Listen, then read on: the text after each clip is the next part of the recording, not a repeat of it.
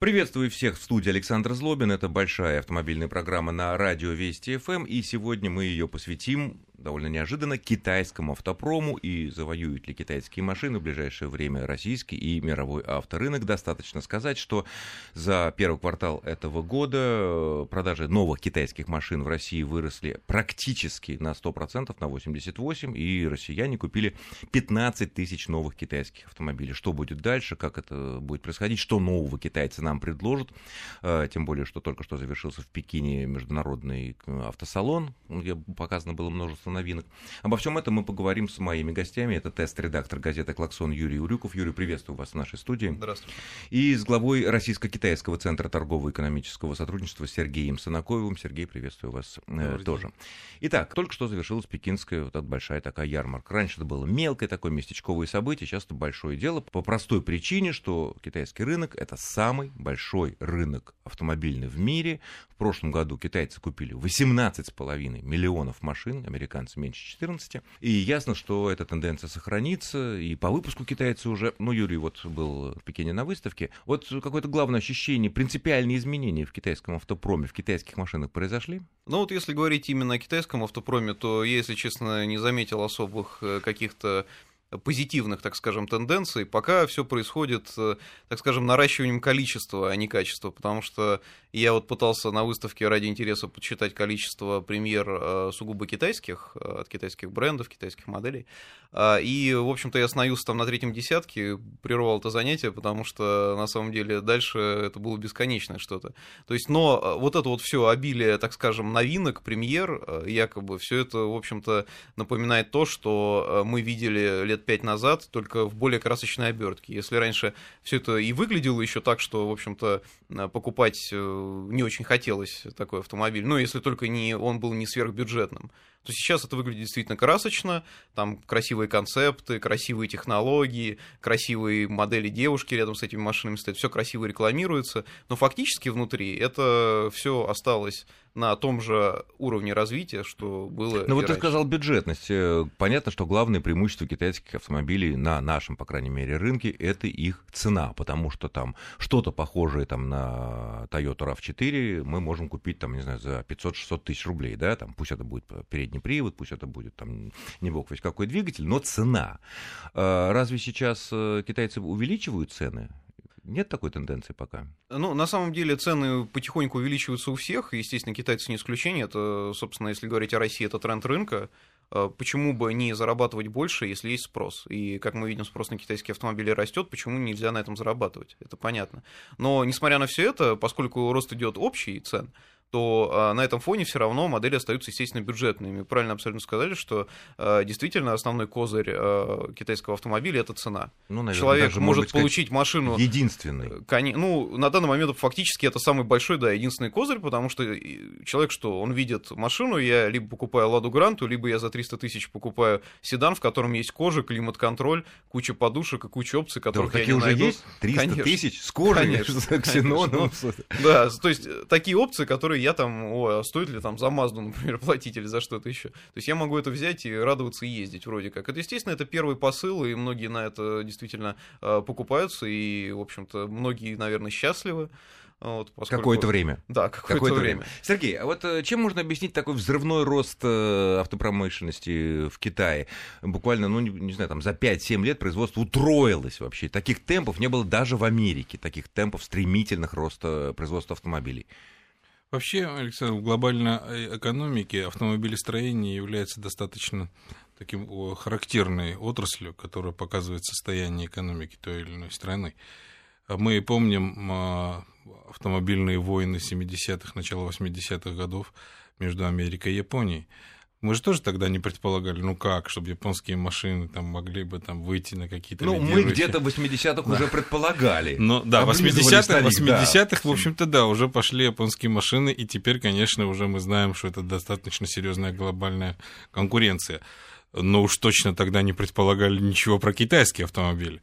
Собственно, да, вот это и произошло. Я соглашусь с тем, что, конечно, китайские автомобили, их козырь, э, но здесь с маленькой поправкой не столько цена, наверное, сколько соотношение цена-качество. И размера. Э, размер, это, наверное, шутка. Вот, э, и, безусловно, они вот этим козырем, они вошли на рынок, если говорить о российском рынке. Я бы даже, знаете, как сказал, вот если российский потребитель раньше как бы было так, значит, иностранная марка, либо отечественный автомобиль, если вот хотелось бы такой все-таки бюджетный эконом-вариант. Вот именно этот сегмент э, китайские автомобили и зашли, и теперь уже наш потребитель думает, что зачем покупать вот нашу, нашу отечественное производство, если можно... Традиционное отечественное, да, не Ford да, совершенно да, верно, да. Гранту, да. А именно вот э, купить какую-нибудь китайскую модель, например, там Jeep Hover, э, со всеми опциями, Юра совершенно прав, Почему бы и нет? Вот здесь, э, конечно, вот этот э, сегмент был э, заполнен достаточно правильно. Сергей, Сегодня а... цены растут, но я извиняюсь, я все-таки отвечу на ваш вопрос, Саш. Вы правильно задали вопрос. Вот этот рост, во-первых, он, конечно, обусловлен тем, что колоссальный рынок потребления в самом Китае. Пустой. Вообще Достаточно без пустой, машин. да, огромное количество населения, которое, в общем-то, значит, у них растет, значит, возможностей, соответственно, готовы потребление, готовы э, покупать машины.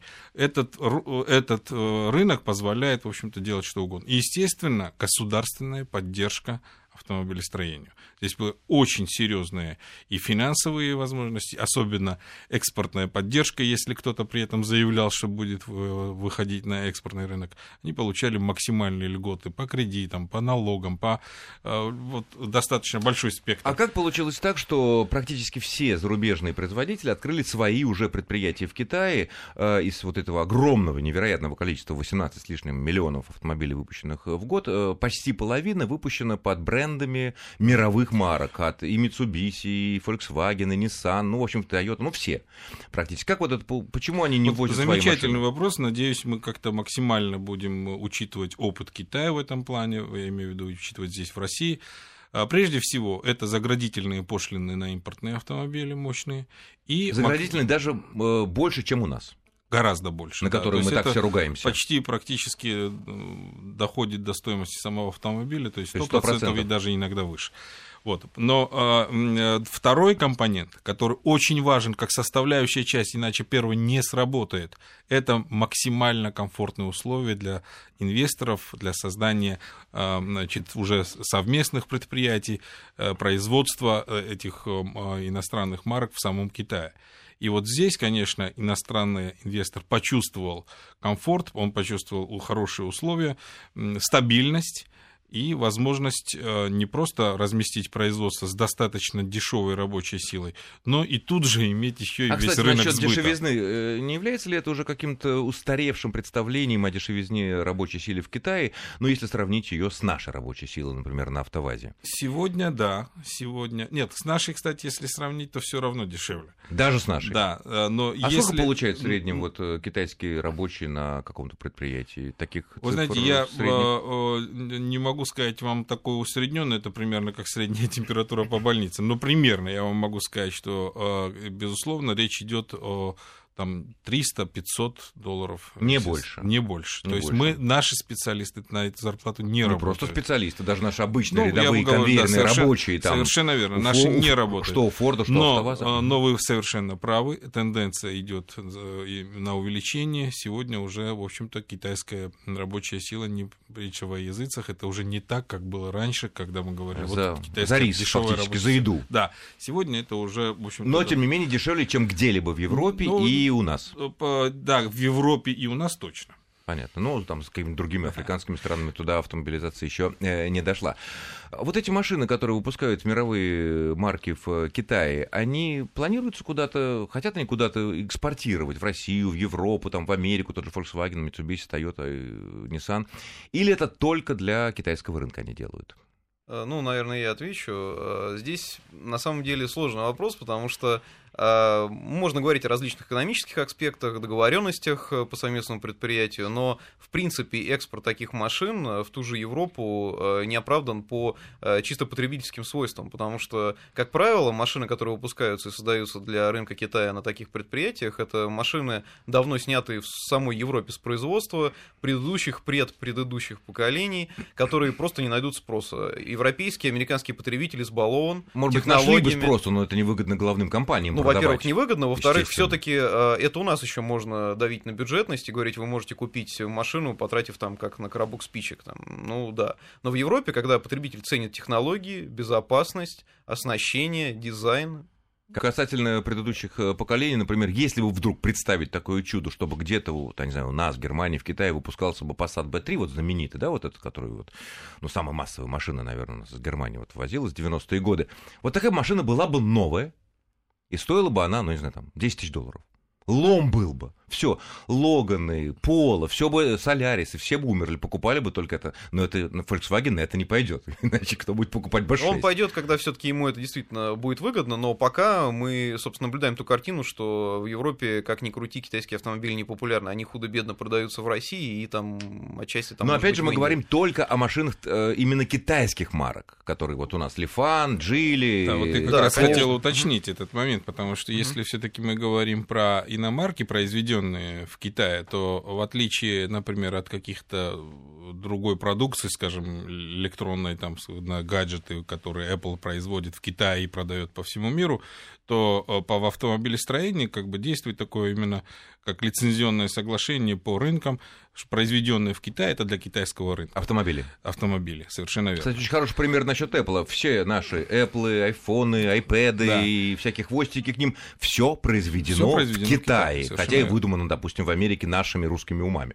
Вот, ну на этой оптимистической ноте мы прервемся буквально на две минуты для свежего выпуска новостей на Вестях ФМ, после чего продолжим.